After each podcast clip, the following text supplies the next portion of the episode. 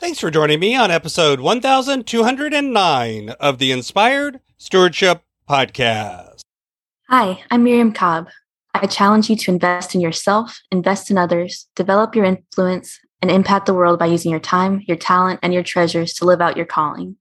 Having the ability to find your passionate calling is key, and one way to be inspired to do that is to listen to this, the Inspired Stewardship Podcast with my friend, Scott Mader. Comfort in to objectively look at yourself as happy using that third level of happiness. So as you think about this, recognize that your happiness has a lot to do with both how you behave, how you act, your productivity, how you handle your money, all of these things. It's one of the reasons why. Welcome and thank you for joining us on the Inspired Stewardship Podcast. If you truly desire to become the person who God wants you to be, then you must learn to use your time, your talent, and your treasures for your true calling. In the Inspired Stewardship Podcast, you will learn to invest in yourself, invest in others, and develop your influence so that you can impact the world. In today's episode about developing your influence through stewarding your talent, I talk with you about what happiness is. I share how happiness is related to nine categories, and there's three different levels of happiness that we really talk about. You've heard me talk about developing your talent, and one of the best ways to do that is through books. But if you're like most people today, it's hard to find the time to read, and that's why today's podcast is brought to you by Audible. Go to inspiredstewardship.com slash audible to sign up, and you can get a thirty-day free trial. There's over one hundred eighty thousand titles to choose from, and you can pick one and listen your way to developing your talents via Audible. That's inspiredstewardship.com slash audible to get your free trial and listen to great books the same way you're listening to this podcast. Happiness is one of those words that we all use, but I don't think we always mean the same thing when we use it. We use it in different ways. We talk about happiness when really we mean something else. The definition in Webster's of happiness is the state of being happy. You got to love a, a definition that uses the word happy as part of the definition of happiness. If you look up the word happy in the dictionary, it says feeling or showing pleasure or contentment, having a sense of confidence in or satisfaction with a person or situation, satisfied with the quality or standard of, I'm happy with that, fortunate and convenient, or inclined to use a specified thing excessively or at random, like our Sue Happy Society, those sorts of things. Again, not real helpful. But if you look at psychology and you look at psychiatry and you look at the study of the mind, you'll find a couple of different frames or ways that we talk about happiness. Psychologists talk about different kinds or levels of happiness. I'm going to talk about two different frameworks or two different ways of looking at it. One of them involves looking at happiness in three different levels or descriptions or states. The first level is simply a balance between our emotions at a moment in time, the transient emotions, both the positive ones, joy, that kind of thing, or the negative ones like anxiety or worry. The second level refers more to a cognitive state of happiness, cognitive judgment about life in general. It's a long-term sense of where we're going and where we've been. It has a lot to do with how we understand both our life in the past and what our life should be or can be in the future. And the third level is more of a flourishing or finding the meaning in life kind of level. It's about really understanding and feeling like you understand why you've been put on the planet. The first is about emotions. The second is about a rational self-reflection of your life. And the third is about human potential and that kind of level. If we could simply calculate or measure someone's emotional state over time, then we could measure in a numerical way their sort of happiness level.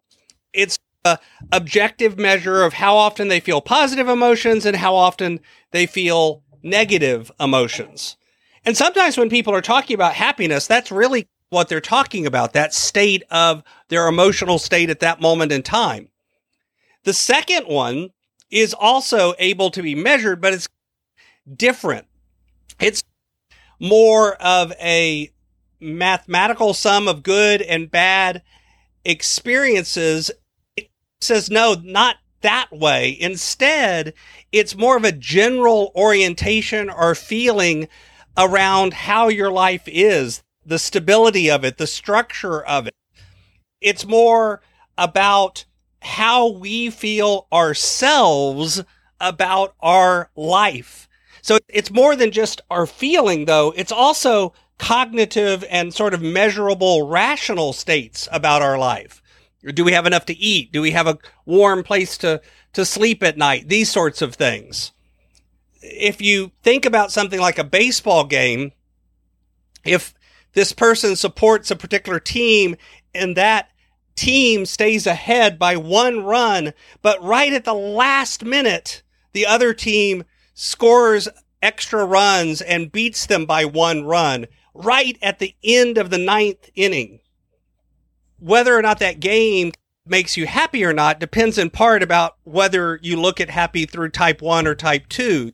If you look at it through that type one and you just sample the positive and negative emotions at the end of every inning, then this overall game is probably going to score as a happy game. You're going to have enjoyed the experience because all of those transient states are happy until the very last moment.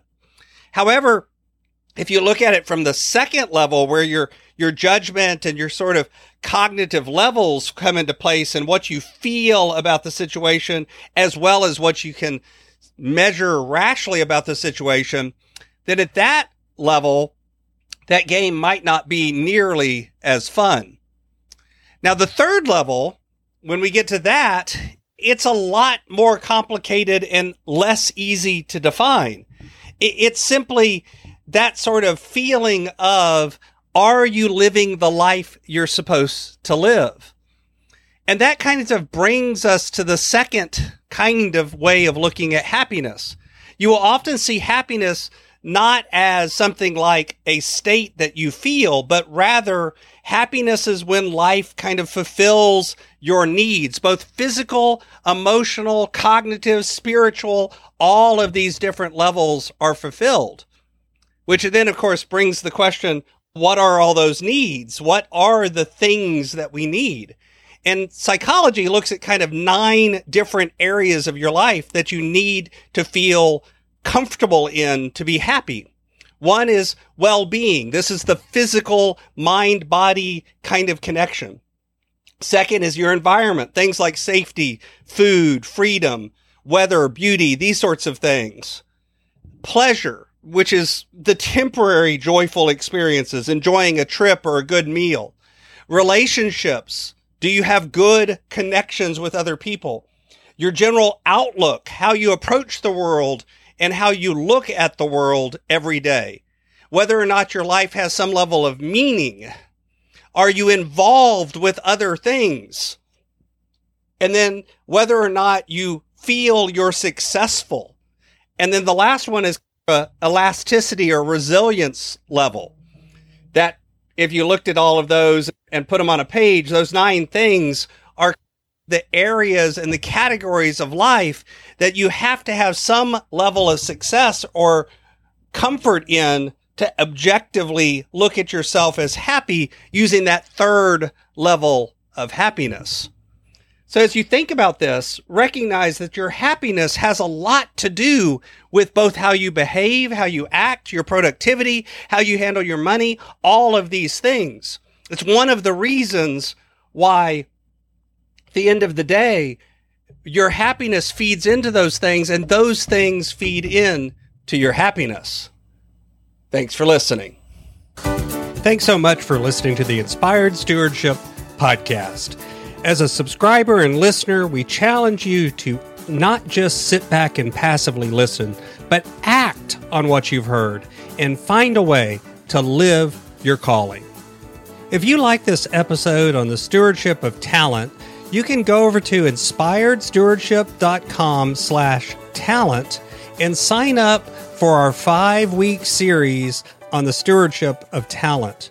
Or if you're in the U S, you can text four four two two two talent tips, that's talent tips, to four four two two two and get those tips. Until next time, invest your time, your talent, and your treasures.